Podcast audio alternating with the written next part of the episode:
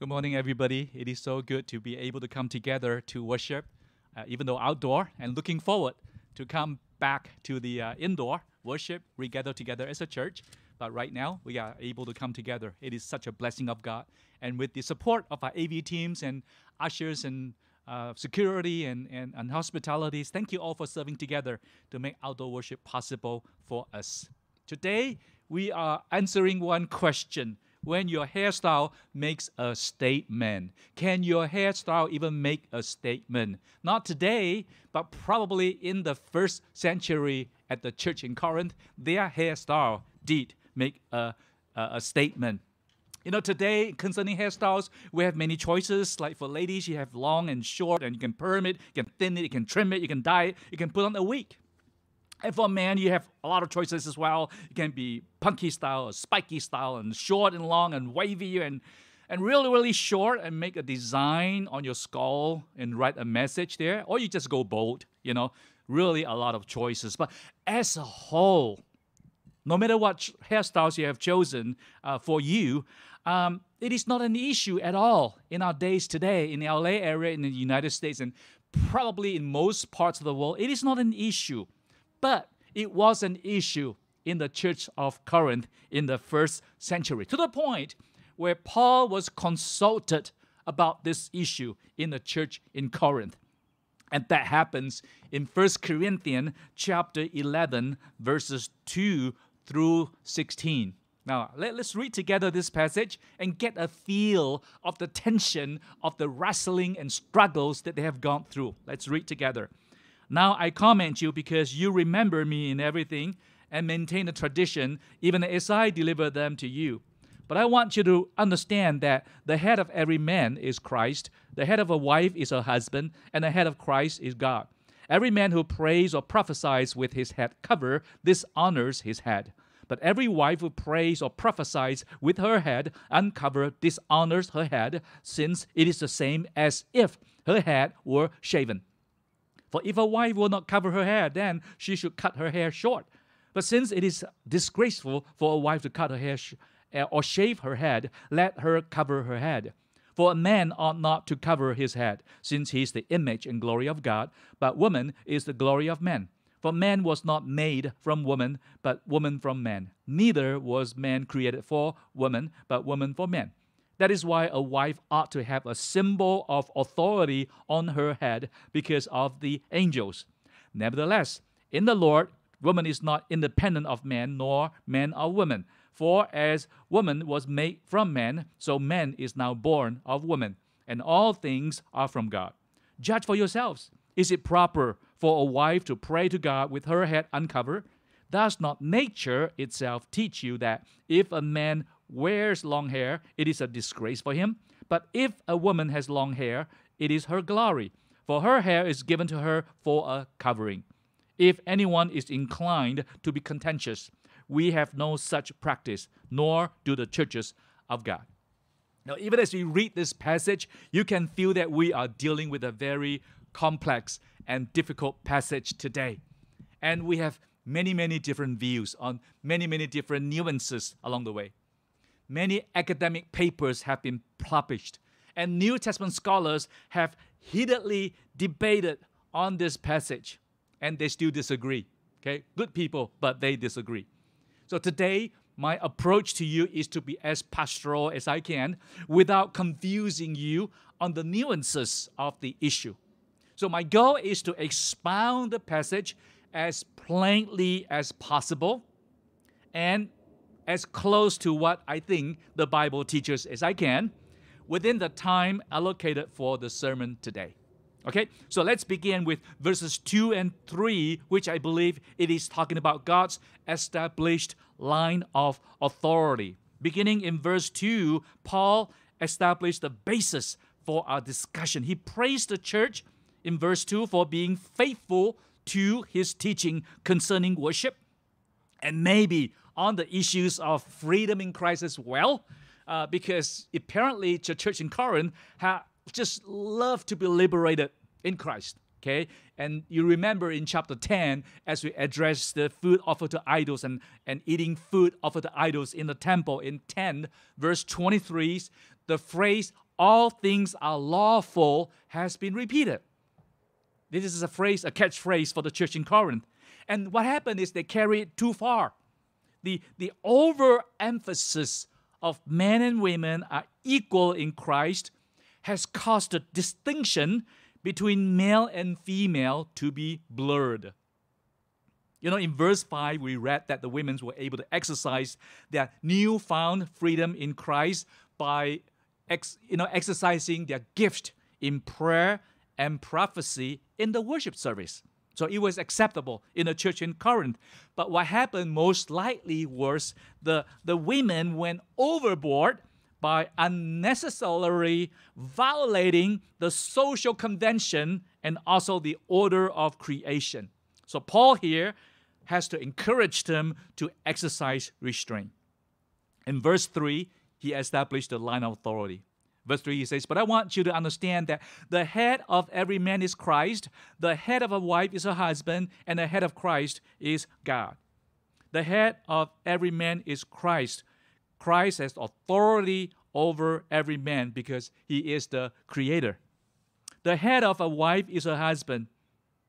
The husband has authority over his head, though they are equal, equal in everything, both as image bearer of God, but different in their roles. And the head of Christ is God. God the Father has authority over Christ the Son. And Jesus submits himself voluntarily to the will of the Heavenly Father in the Holy Trinity. There's a headship in the Holy Trinity. See, remember in John chapter 14, verse 28, Jesus said to the disciples, For the Father is greater than I. The Heavenly Father is greater than Jesus. He voluntarily submit himself under the headship of God the Father as God the Son and God the Spirit. And the line of authority established by God gives guidance on how husband and wives, male and female, exercise their newfound freedom in Christ. Now, with that line of authority established as a foundation, now he moves to explaining and expounding on the head covering that we will be focusing on this morning. In verses 4 to 12, he begins to focus on God's created order as a guideline, as a basis for us to talk about the head covering. Now, it is in the context of a public worship, remember. In a public worship, where men and women are allowed to pray and also to teach God's word, it is in that context. And remember, this is also in the first century culture.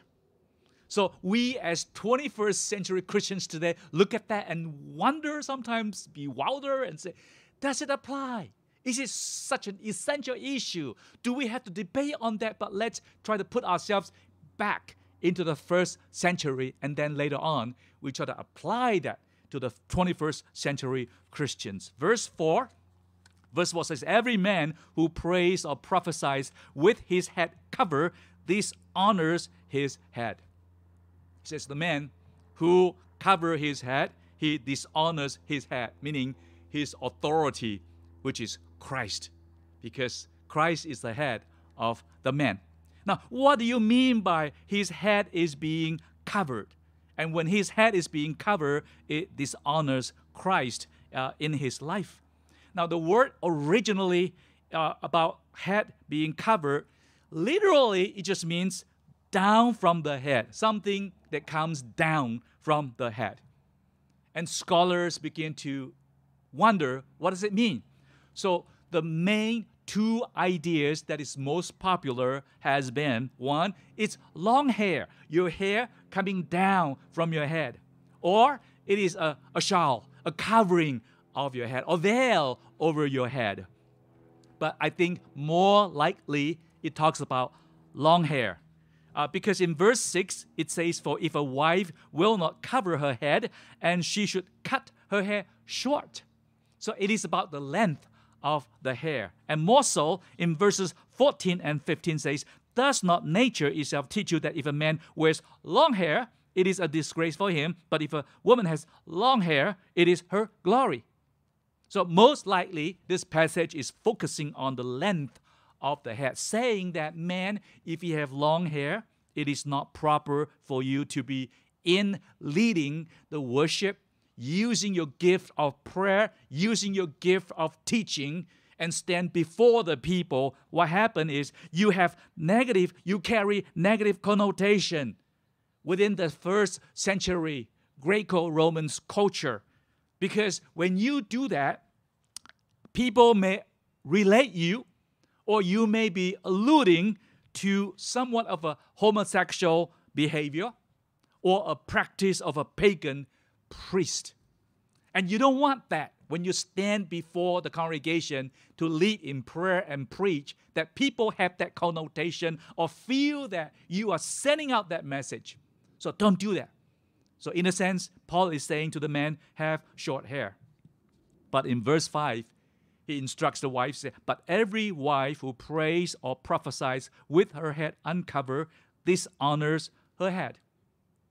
So if we apply the same principle, saying that the head covering is about the length of the hair, Paul is saying that, hey, for wives, uh, when you pray and prophesy in a public worship, make sure your head is uncovered, meaning you have long hair.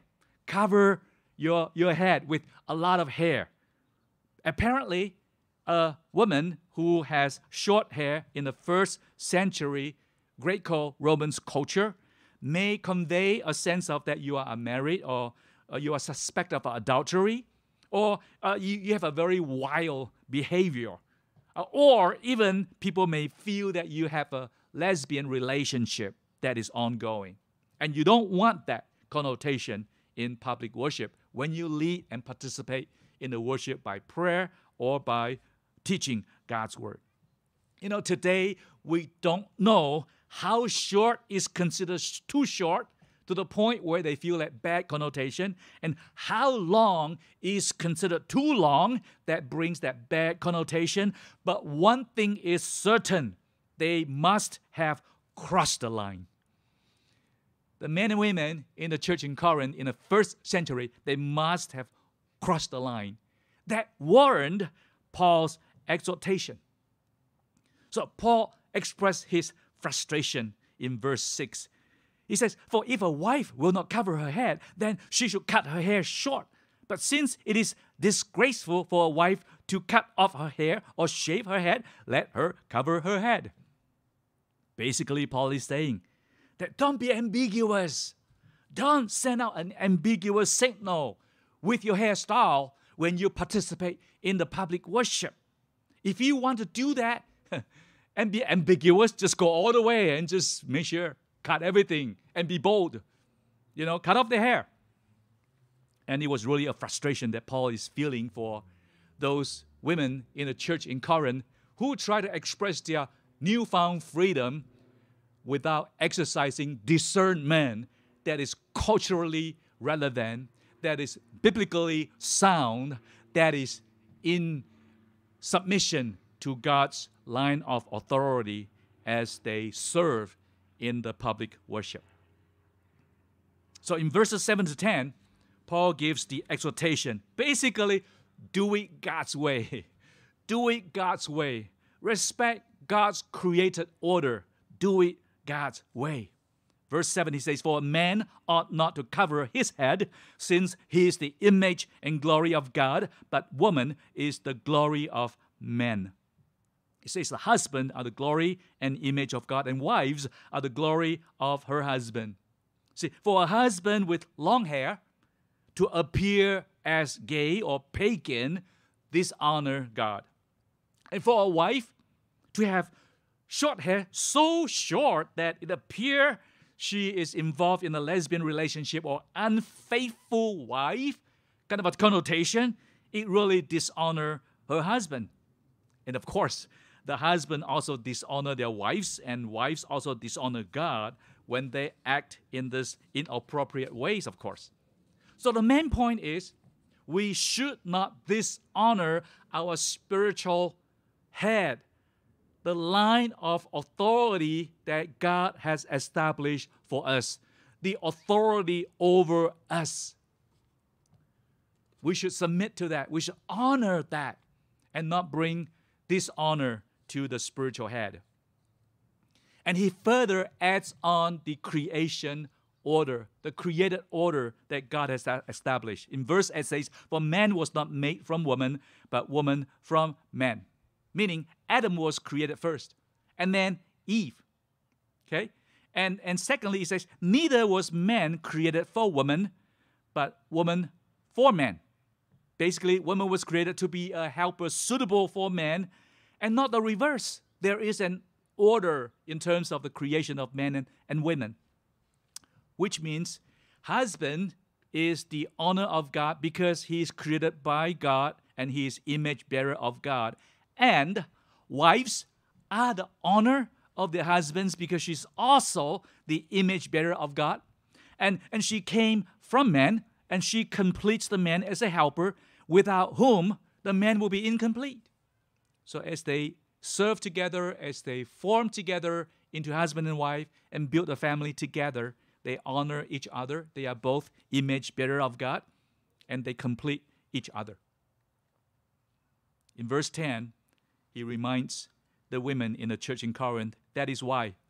That is why a wife ought to have a symbol of authority on her head because of the angel.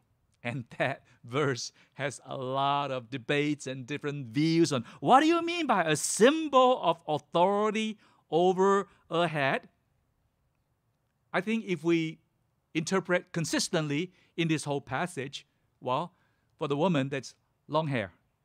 And for the husband, that is short hair. So he reminded the wives to have a symbol of authority, to have a long hair over her head. And that's another reasoning for women to keep long hair while she prays and prophesies in public worship. You know, the, the prophesies, that is the, the prophecies they talk about here is not really so much about the prediction of events coming, but it's really the same term as what we talk about today is preaching and teaching of God's word. Because of what? Because of angels. This is a brand new topic being introduced into the discussion of head covering of angels. Why? Where does it come from? And two major views of the angels are either they are the evil angels who are, were defiant against God and rebel, and they became the devils today, or they are the good angels. This is the view I take. That's the angels as the messenger of God, and they are there to watch over God's creation and to protect the worship of His people.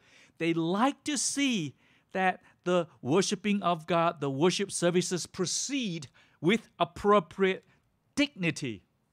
Remember, angels was deeply involved in worship by serving God and, and coming before God in Isaiah chapter 6, where the seraphims worship God, holy, holy, holy, and they cover their faces and they cover their feet, and with two wings they fly. As a, in a way of submission before the holy God in their worship. And in the same way, he wants the women to submit to that because of the angels, because the angel was submitting before the, the holy God. You know, Hebrews chapter 1, verse 14, the writer reminds us about the angels that are they not all ministering spirits? The angels are the ministering spirits sent out to serve for the sake of those who are to inherit salvation. The angels are sent by God to serve those who were born again in Christ and to continue to do the proper things, whether in worship or in our lives. So, because of the angels, make sure there's a symbol of authority over a head. Now, when we come to this point, it is almost like it is uh, a bashing against the women. You know, it is all demanding on the women to submit to, to, to show signs of submission in authority so that you can serve in a public uh, worship. But beginning in verses 11 and 12, Paul tries to balance the emphasis on the women, but also talk about men and women relationship. Verse 11 says, Nevertheless, nevertheless, in the Lord, woman is not independent of men, nor men of women men and women are interdependent. Man can do it alone, woman can do it alone, but together we can form a wonderful union to uh, carry out God's mandate for to be fruitful and multiply, to have dominions over his creation, and to have fellowship with God the Father, God the Son, and God the Spirit. It is interdependence that they are able to manifest the glory of God and be the image bearer of God together. And especially in verse 12, he reminds Christians in the church of Corinth, For as woman was made from man, yes, it is true, there is a sequence, uh, there's, a, there's a order. You know, men are created first and then women. So man is now born of woman. So after creation, man first and then woman, and from then on, every human beings, male or female, are born of woman. And you better respect that. And you better remember that. You know, it's as if Paul is reminding the, the, the men in the church in Corinth, remember that you are born of, from a woman. All of you. And we are interdependent before God. But most importantly, the last phrase in verse 12 says, and all things are from God. All things are from God. Men are from God, women from God. You know, we trace it back to the ultimate and supreme authority, our God. We submit under God. And having expounded the main thrust of the passage, towards the end, verses 13 to 16, Paul gives three guidelines for us to consider when we make a decision what is proper, what is improper in public worship, as we exercise our freedom uh, in Christ. First, what is proper? Verse 13 says, Judge for yourself, people, judge for yourselves. Is it proper for a wife to pray to God with her head uncovered? The answer is no. No, it is socially unacceptable. It has bad connotation. It leaves bad impression. People take you wrongly when you do that. It is socially unacceptable. It's not proper. So think about what is proper socially in the context that you are situated in today as you consider your exercise of your freedom in Christ in a public worship. Secondly, in verses 14 and 15, he says, Does not nature itself teach you that if a man wears long hair, it is a disgrace for him, but if a woman has long hair, it is her glory, for her hair is given to her for a covering. Learn from the nature. Again, lots of different views. What do you mean by nature? The nature that you are made to be a man, how you feel and how you lean towards certain thing. The, the, the, the, the fact that you are made a woman and you have this you know, natural responses as your feminine expression. But those are not very concrete, right? And those are not always true and always clear in every culture and in every individual. More scholars will feel that this is actually talking about the cultural norm and the customs of the days, the normal practices that people has accepted to be the right thing, to be the normal thing to do. For example, in the Old Testament, you know we talk about long hairs, but in the Old Testament, uh, Nazarites, those who make a commitment within the time period to refrain from alcoholic beverages just to do God's work and God's project and not to cut their hair. And if you do it in six months or three months, you have a lot of hair, long hair. And the most famous Nazarites was Samson, right? When Samson has long hair, he was powerful. When his hair was cut, you know, he was becoming a weakling. And what about King David's favorite son, Absalom? The most outstanding characteristics of Absalom that people remember is he had long hair and he was a favorite of King David. In those contexts, uh, in those normal practices seem to be acceptable. So it is referring to culture and custom and appropriate and be sensitive to the cultural norm and the customs of the days will be something that we need to consider today as a 21st century Christians. So Paul was instructing them in the first century what about your Greco Roman culture? What is acceptable in the cultural and custom uh, uh, practices? And finally, in verse 16, he talks about the church. in 16 says, If anyone is inclined to be contentious, we have no such practice, nor do the churches of God. Paul was saying that look at what other churches are doing. Paul was saying that I go to all these churches uh, in the European continent that I have planted. I teach about the same teaching about you know the men should have uh, uh, you know hair should not be covered, but women's hair, hair should be covered, meaning long, and men to be short. You know, and and they all accepted that. Why are they accepting it? And why are you not accepting that? And why this issue is such a controversial issue in your church, the church in Corinth?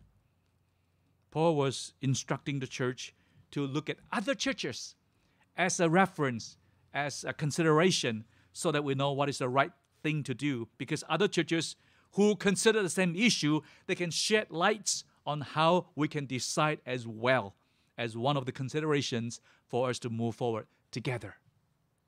You know, so that's the teaching of Paul in the first century in a public worship about head covering.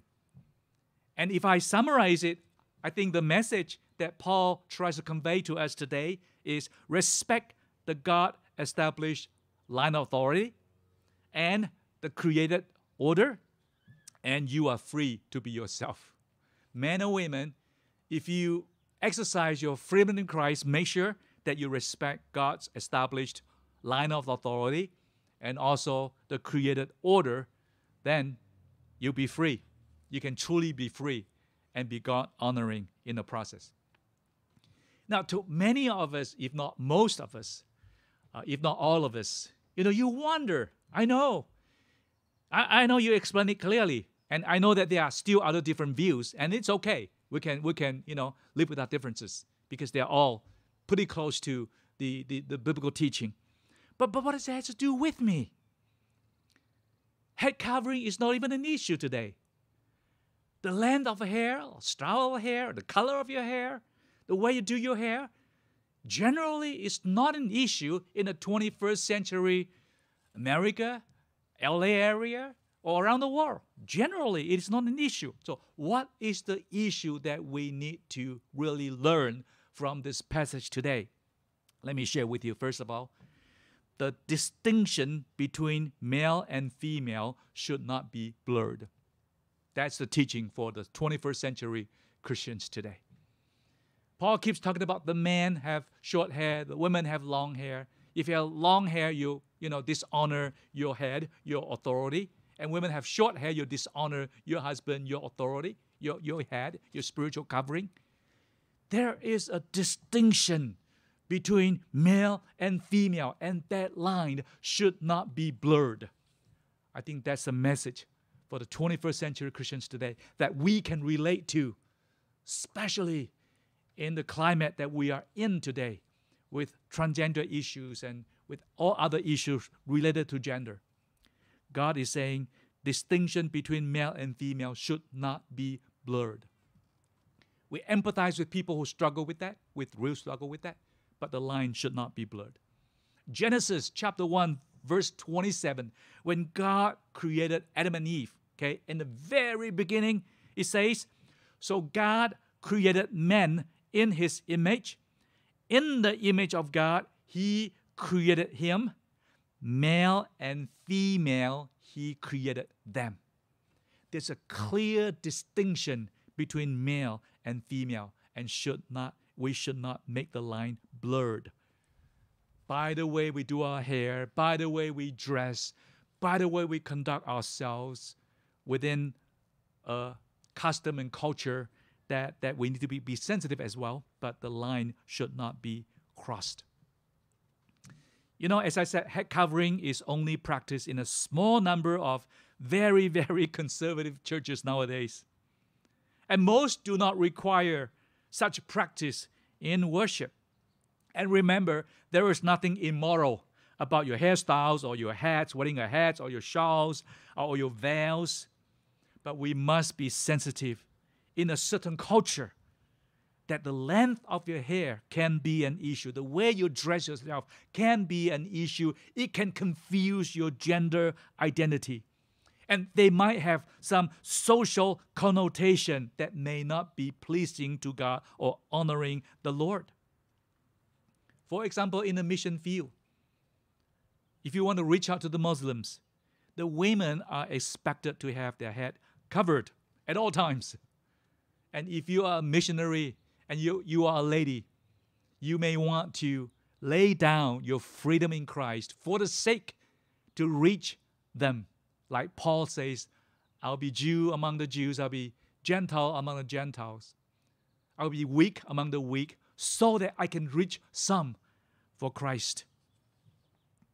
In the Jewish circle, Christian men should be ready to wear the yarmulke, the skull, the skull cap, when you enter holy places like the Western Wall in Jerusalem, you are expected to put on the cap, a covering, even though you have freedom in Christ. But you need to be also sensitive to the social norm and the customs of the land. Because even by putting on that, it is not a violation of God's law. It is not uh, uh, uh, immoral before God. So keep the distinction between male and female clear. That's the first application. Secondly, when we talk about men and women, and this passage has been used to talk about complementarians and egalitarians issue, that who is in charge, who is the head, and things like that. And sometimes we, we become somewhat contentious um, or, or feel a sense of, uh, uh, you know, wrestling uh, in, our, in our hearts, so to speak. Well, if we talk about equality in Christ, you know, that we are all equal in Christ, that we are both image bearers of God, then it should be 50 and 50, right? We have 50% and 50% so that we are equal rights. But in the Bible, we see a very good picture of someone holding equality and subordination together. Equality with subordination. And of course, that is Christ Himself.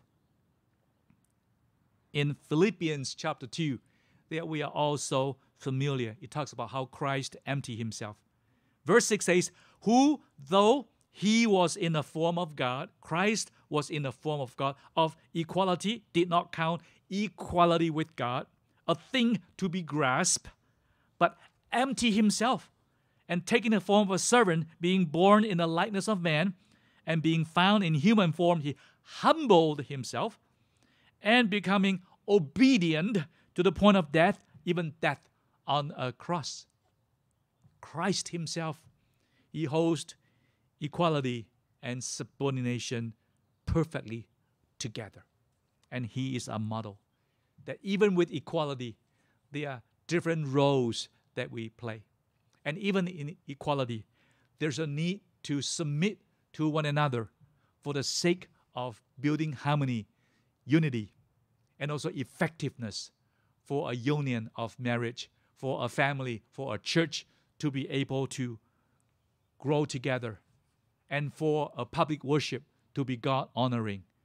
We learn how to hold equality and also subordination, humble ourselves unto each other. And finally, this is a passage that gives some light on women in ministry. Verse 5 talks about how the women in the church in Corinth they were able to pray in public worship. They were able to preach and teach God's word in public worship, but with one condition that they have symbol of authority over their heads. Now, different church traditions and different churches who hold different views on that, they will interpret that very differently. What do you mean by a symbol of authority over their heads? In this passage, it seems to alert to long hair. But what is proper? What is proper socially? What is proper without any bad connotation for our church. And, and that's something that we have to wrestle with.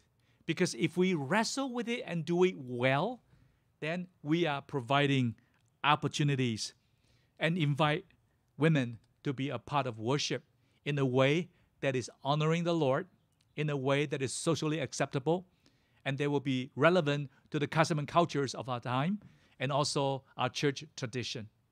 So I pray that our church can also learn how to wrestle with that so that both sexes, male and female, created by God, both image bearers of God with different roles, know how to proceed in a way that we can complement each other, we can bless each other, and we can go together for the glory of God. Let's pray. Lord, we are thankful for the teaching uh, in, uh, in, in the church, uh, uh, uh first, in the first Cor- uh, Corinthian church in, in chapter 11.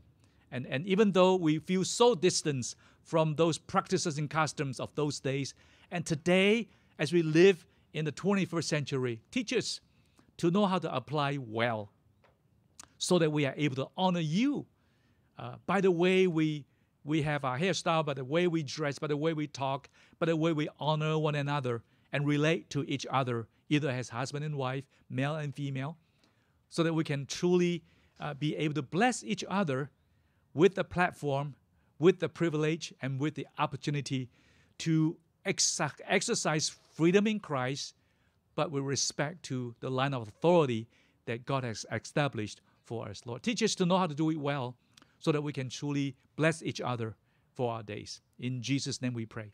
Amen. Amen. Amen.